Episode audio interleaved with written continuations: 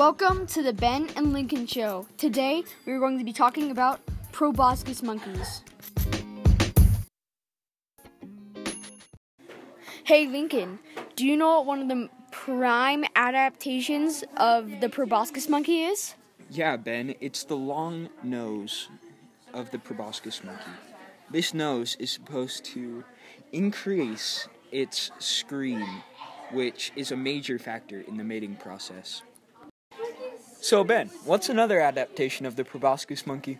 They have webbed toes so that they can swim long distances.